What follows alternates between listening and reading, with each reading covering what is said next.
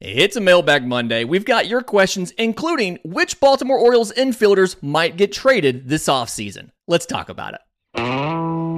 You are Locked On MLB Prospects, part of the Locked On Podcast Network. Your team every day.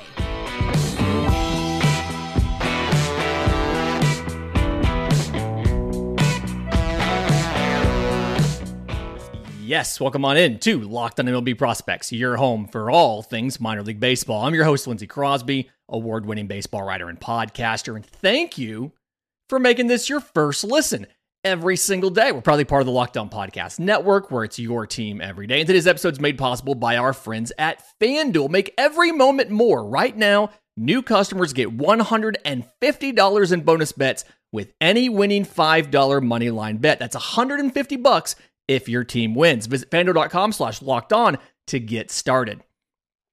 So, as we do every single Monday, we are giving the people what they want. This is a Monday mailbag. If you have questions for the show, I'm on Twitter at Crosby Baseball. Show's on Twitter at Locked On Farm. We have a link tree in the episode description in the show notes that has everything else, whether it's Discord, whether it's subtext, whether it's YouTube, email, whatever it might be. One of the big questions, multiple different people have submitted versions of this, is what infielders are tradable or could be gotten in a trade from the Baltimore Orioles. I think some of this comes back to it is not a good free agent class when it comes to position players, especially on the left side of the infield. I'll get to that in a second. But looking at the infielders, you can I'm going to group them into 3 groups and I'm going to take first base out because most of the guys who have been playing first base have been you know, some of the more veteran players or like a Heston Kjerstad or whatever. But I'm going to put them into three different groups. There are a couple of those prospects at first base for the Orioles that are untouchable. Gunnar Henderson is not getting moved. Jackson Holliday is not getting, it's not happening. I'm not, I don't want Orioles fans to get all angry at this when they see this and they're like, yeah, it's not happening. They're not trading Gunnar Henderson. They're not trading Jackson Holliday there are different levels of availability for, or should be, for every other infielder in, outside of those two, right?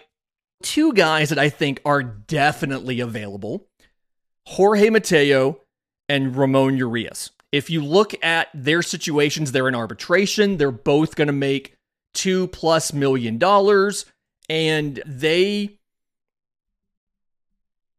and they both had their struggles at times last year. So Urias, 264, 332, 372 in 119 games. And granted, he spent a little bit of time in the minors. This is the combined slash line for the whole season, but not necessarily where you expected him to be. Jorge Mateo started off incredibly hot, finished with a 226, 275, 353 slash line, 32 stolen bases, but just struggled at the plate after that first month of the season. I really thought I had found an incredibly cheap shortstop off the waiver wire in redraft and had to get had to yeet him into the sun rather quickly because he just fell back to earth. But both of those guys making multiple millions of dollars in arbitration for a organization that does not necessarily like to pay players and has not really gone out of pocket too much. We've talked about this before. I think they have one or two contract commitments like free agent long term commitments for 2024, and one of them is being partially paid by the Mets. So those two guys, I imagine, are definitely available. And then everybody else is going to be make me a deal. And when you're looking at those two guys being available, I think part of this is, like I mentioned earlier, this is a very bad left side of the infield class in free agency. When you look at the guys that are available, shortstop is your best one is Amed Rosario, right? Amed Rosario, 28 years old. He had what, like three war last year, but he didn't hit very well at all. Kind of struggled defensively at times. After that, you've got Tim Anderson, who was lucky to hit one home run. They declined that club, that club option because way too much money for what they got out of him. And then it's what Isiah Kiner-Falefa. I know he's the greatest player of all time. He's one of the only players to both strike uh, get like three strikeouts and hit a home run in the same game. But that's your shortstop class. And then third base isn't that great either. Yes, Matt Chapman is there. Matt Chapman had a very had a good year, is a good player. But after that, Jeimer Candelario is an option at third base. He had the weakest arm of anybody who played third base last year. Josh Donaldson had the weakest bat of anybody who played third base last year. Gio Urshela was hurt, missed most of the year. And it's not a very good shortstop or third base class. And if there's a team that thinks they can fix Jorge Mateo, he's probably going to be desired in free agency. Uh, Ramon Urias, if there's a if there's a team who thinks that they can either work around his lack of power or they just they just need the competence on the field, there's going to be a market for both of those guys. And then the other four are let's make a deal, right? Coby Mayo, Joey Ortiz, Connor Norby, Jordan Westburg, Those are all let's make a deal. Let's figure out what we can do. And I think the biggest question mark of those guys ends up being Coby Mayo. Uh, and we got a question about specifically about Coby Mayo and what position does he play and is he going to get traded or not? And I think that's the biggest one Baltimore has to figure out. It feels like you're like if at all possible you want to keep Gunnar Henderson at shortstop. He can play third base, he can play a good third base, but it feels like it's just like the Bobby Witt conversation again, right? Like he could be a really good third baseman, but he could be special at shortstop. And defensively, if he can stay there, which I think he can, and I think honestly, I think he's probably better at short than Jackson Holliday is, then uh, it, it gives you an option for do you install a guy like Coby Mayo at third base or do you trade him since you have a bad third base class uh, and a bad shortstop class, but a bad third base class? Do you trade Coby Mayo before it becomes obvious that Coby Mayo is not a third baseman? I say that. So last year, he played 28 games at first, he played 100, he started 100 games at third between double A and triple A. His fielding percentage, it's Coby Mayo, at third base was 919, combined between double A Bowie and triple A Norfolk. Now, it got better in triple A versus double A. It was a 914 in Bowie. It was uh, 12 errors in 63 games. So 914. And it got better in Norfolk eight errors in 39 games, a 925. And there have been players who came to the bigs and got better on defense at third base. Josh Jung is the biggest example of that. I have talked multiple times now about how we, I feel like we were wrong on the defense. And it feels like a lot of times that's the hardest thing for some of us to figure out. And by us, I mean the prospect apparatus is how good a guy is going to be at defense, especially a position like third base. And part of that, I think, is because so much of the prospect evaluation is driven by fantasy. And on fantasy, you don't necessarily care about the quality of the defense as long as you establish are they going to be able to play that spot in the majors or not. You don't see a lot of defensive replacements at third base, right? Uh, it's either is the guy good enough to play there or does he move to first? And I think because of that, there's a little bit of a gap in evaluation of these players in the defense. I think that you still see Coby Mayo offensively struggle with some sliders and cutters, things like that. You've got some defensive questions. I don't think he opens next year as the starting third baseman in Baltimore. I think Jackson Holliday probably doesn't open as the starting second baseman in Baltimore. I think they they keep him down a little bit to give him more reps at second base, but also probably for a service time thing. And you've got the ability to make some of these trades. The big question you have to decide, though, again, is what is Coby Mayo's position? Are we going to try to make him work as a third baseman? The arm is good enough. I don't think everything else is. I don't think the range, the reactions are good enough to be a starting third baseman. But do we sell him as a third baseman now, or do we let him work on his defense and try to install him as the major league third baseman? I think once you figure that out, then you know which of these infielders can be traded and who you have to keep. Because if you trade Mayo and you're keeping Hun- Gunnar Henderson at short, Ramon Urias is probably your starting third baseman, unless it's somebody like a Jordan Westbrook. Like there's options, but it all comes down to what do you do at third base? Do you do Gunnar at third, Jackson Holliday at short eventually? Do you do Coby Mayo at third, Gunnar at short? Like you once you figure that out, you can figure everything else out. In just a minute, we're going to talk about speaking of third base. We're going to talk about Brock Wilken of the of the Milwaukee Brewers. We'll get to that next, right here on Locked On MLB Prospects. But first, today's episode is brought to you by our friends at FanDuel. You can score early this NFL season with FanDuel, America's number one sportsbook. Right now, new customers get $150 in bonus bets with any winning $5 moneyline bet. That's 150 bucks if your team wins. If you've been thinking about joining FanDuel, there's no better time to get in on the action. It's an incredibly easy to use app. Uh, payouts are super simple, and they have a ton of different betting options spreads, player props, over unders, and more. So visit fanduel.com slash locked on to kick off the NFL season with FanDuel, an official partner of the NFL. Okay, so looking at more questions out of the mailbag, I got a question about Brock Wilken uh, of the Milwaukee Brewers. Do we see him in Milwaukee next year? And I think initially I'm going to say no. Reminder of who he is. First round pick this year, number 18 overall, out of Wake Forest. He went all the way to the College World Series with them, looked really good, and he made it up to double A for the final week of the season. Biloxi was battling Montgomery for that final playoff spot in the, one of the divisions of the Southern League, did not get it. So he got six games there. So overall slash line for Brock Wilken after being drafted 47 games between rookie ball, high A, and double A. And 34 of those 47 were in high A Wisconsin. So that's the majority of this here. But in those 47 games, 285, 414, 473, five home runs, 17 extra base hits, including four triples, 33 walks to 47 strikeouts, and four of four on stolen bases. Couple thoughts, good and bad, on the sl- on the stats, as well as what Milwaukee has said about this. Good, 16% walk rate. 16.3% walk rate is very good, especially for a guy that up until his final season at Wake Forest had struggled with on base. His on base in 2020, his sophomore year at Wake Forest, was a 362. And that was coming off of a 365 in his freshman year. So he didn't get really didn't get any better statistically in that category and he struck out a lot more. But at Wake Forest in his draft year, six, a, a, really nice number 69 walks to 58 strikeouts on base of 506.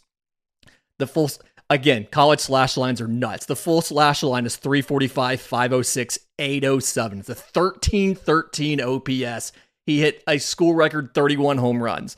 Again, college slash lines get nuts sometimes.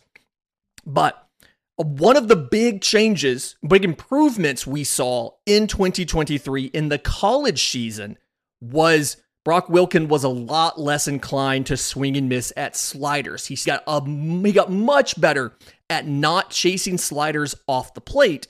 That contributed to not all of it, but some to the walk numbers being better and the strikeouts not being as bad. He struck out 58 times in 66 games compared to 71 strikeouts in 60 games his sophomore year. And this is with facing some really good teams in Omaha at the College World Series. So you like that. He also had a 23% strikeout rate in his major league or in his professional baseball sample. And again, a lot of that was in high A Wisconsin at age 21. And so I don't necessarily know if, from a pitch recognition standpoint, he's ready for major league pitching. And right after he got drafted, somebody in the Milwaukee front office said he's a 2025 player for us. And there's precedent for Milwaukee getting guys to the majors within two years. Garrett Mitchell was drafted uh, out of UCLA debuted in 2022, two years later. Sal Frelick, drafted in 21 out of Boston College, debuted two years later in 2023. There's precedent for them getting guys on an accelerated basis to the majors. It's just not necessarily, I think one year is probably a bit optimistic because of the swing and miss issues we've seen in the past with Brock Wilken. We don't want that to continue, and we don't want we want to see how he adjusts. Now, defensively, I think he's fine. I think he actually surprised us a little bit with how decent he looked on defense. Again, third base defense, I feel like sometimes is kind of lost to a lot of it's maybe a blind spot to a lot of prospect folks. And there's a related question I got in the mailbag about that I'm going to use to tie back to Brock, uh, tie Brock Wilken back to it. And it was about how exit velo has become uh, such a prominent statistic. And is that skewing scouting? And I think what that is, instead of skewing scouting, I think that is us better understanding a lot of the inputs that go into performance versus just looking at the stat line. And then, two, having better access to a lot of this data from prospects and n- not just minor league prospects, but draftable prospects, college especially.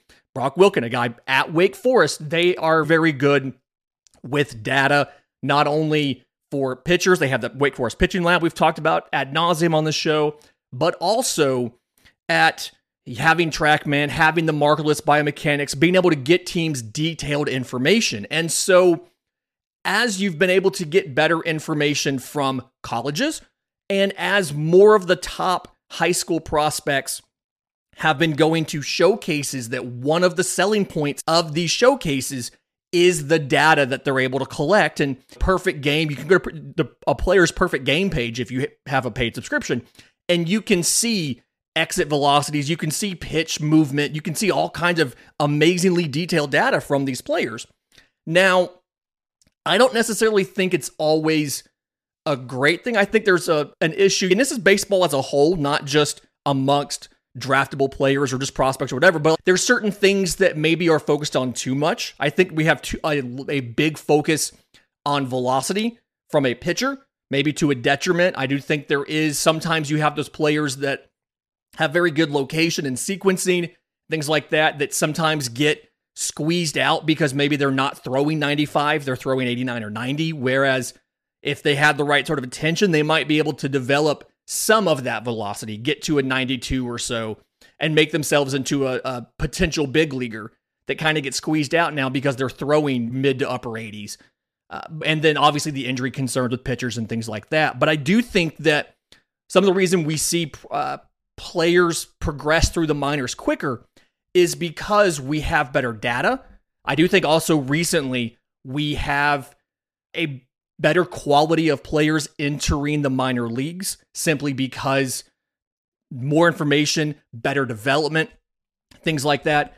And because you have less levels of the minors, you are incentivized to promote prospects quicker to get them to a level that is a true challenge for them. We saw a lot of players, it feels like coming out of the draft, hit double A this year. And it was because teams were aggressively moving them through, trying to find the proper level that they needed to be at.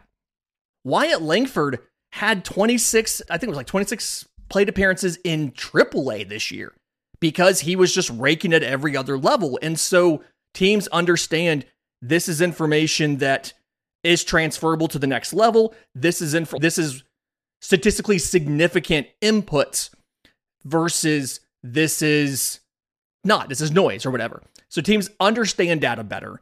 And because of that, they're better able to isolate the stats that do and don't matter and promote players, aggressively move players to levels where they're going to be adequately challenged. In just a minute, had a question about is the luxury tax bad? And is the quality of the top 100 a little bit poor? And we'll talk about that next, right here on Locked on MLB Prospects.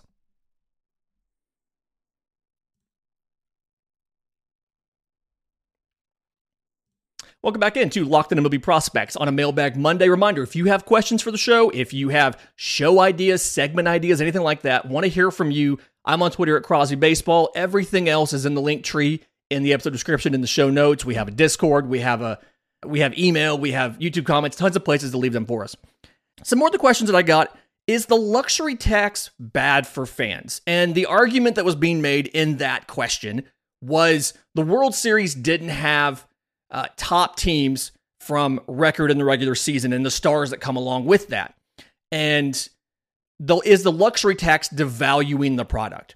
And I think a bigger argument, more so than the luxury tax being like being hurtful is the lack of a salary floor.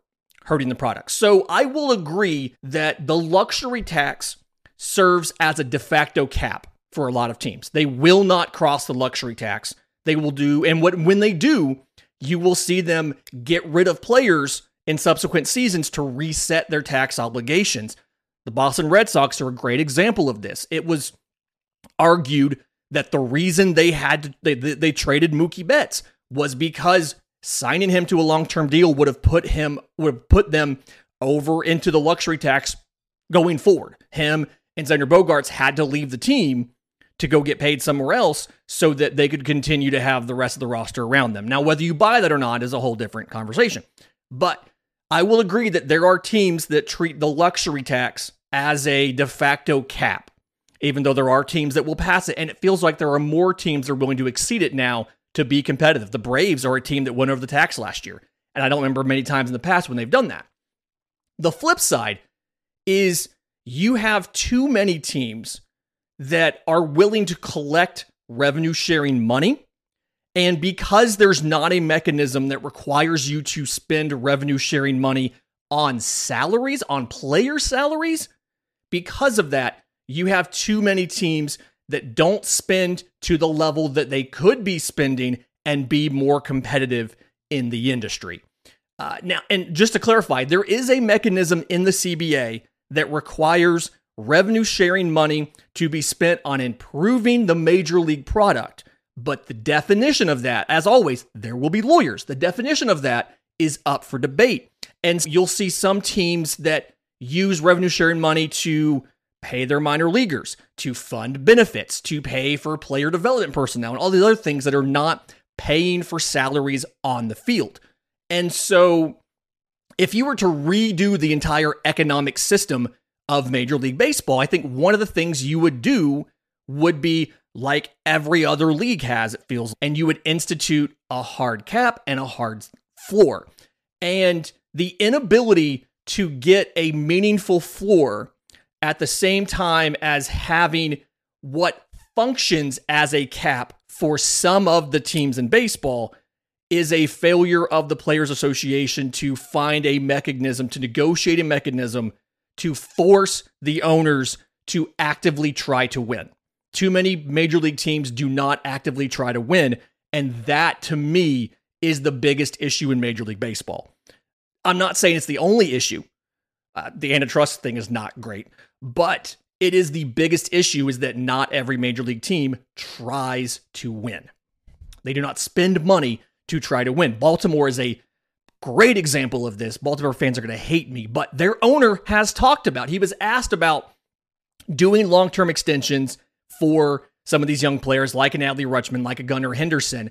And he's already talked about, with five years of control of these players left, he's already talked about if we are to give them contract extensions, we have to raise ticket prices and charge you more to pay for that.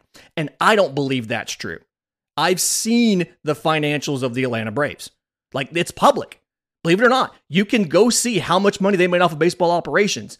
And being good at baseball is good for business. And I refuse to believe that the Baltimore Orioles can't afford to pay a free agent because of the revenue that they are or are not making. So, enough of that.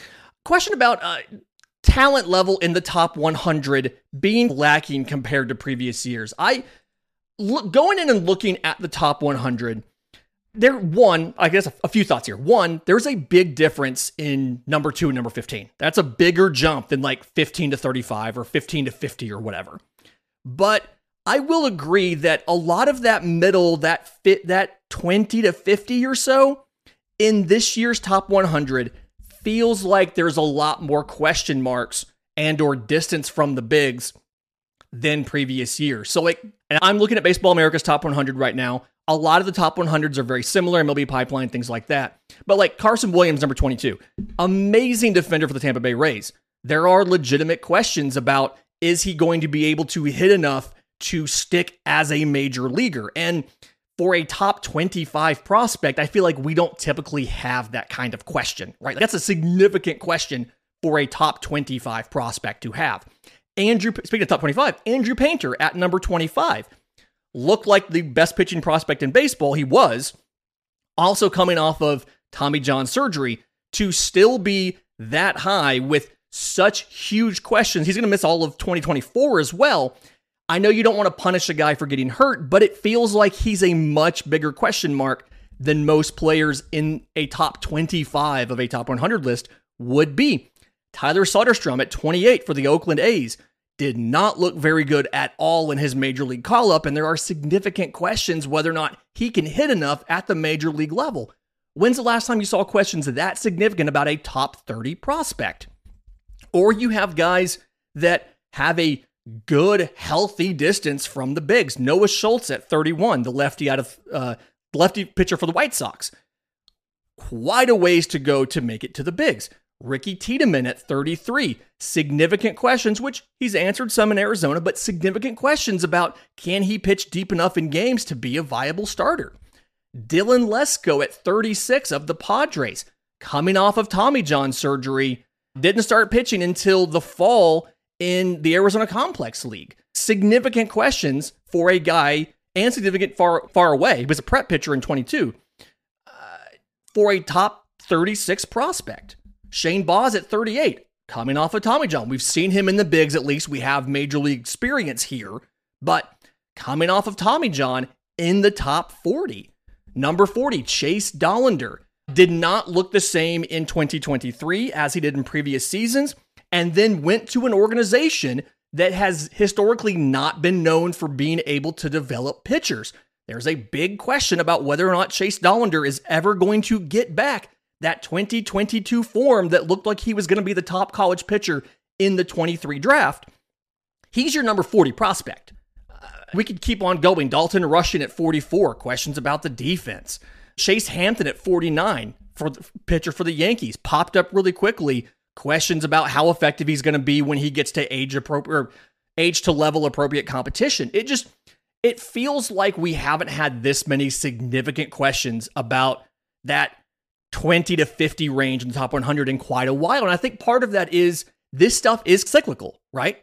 You're what you're seeing right here is you're seeing the impact of a shortened five round draft in 2020, where a lot of the slam dunk guys were uh, were drafted and have already debuted, and the guys who weren't drafted who went to college, they were just drafted this year, and this range, this 25 to 50 range this would normally be full of those guys that were drafted in 2020 in the sixth round, in the seventh round, who had played themselves, or guys who were drafted, you know, first or second round that went to college instead, that would be getting ready to debut in the major leagues.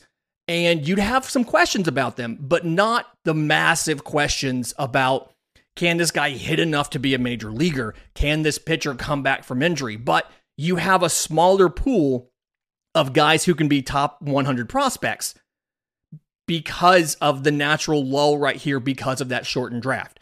You introduced so many fewer prospects into Major League Baseball that year.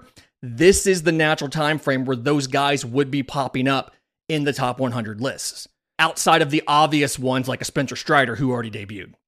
It's a it's an interesting top 50 I think as you get halfway through the season next year, we'll see significant changes to this top 50. I expect a lot of the like a lot of movement in this and probably won't look as bad in retrospect, but right now I can totally see how you'd have questions about that mid-range of that top 50 prospects. Fantastic week coming up this week. We're going to be following free, MLB free agency as well. And as big signings and stories happen that affect prospects, we'll make sure we talk about it on here. In the meantime, again, questions for the show, I'm on Twitter at Crosby Baseball. A million other ways to reach us. They're all in the episode description. They're all in the show notes. Until tomorrow's show, remember, it's always a great time to pay a minor leaguer.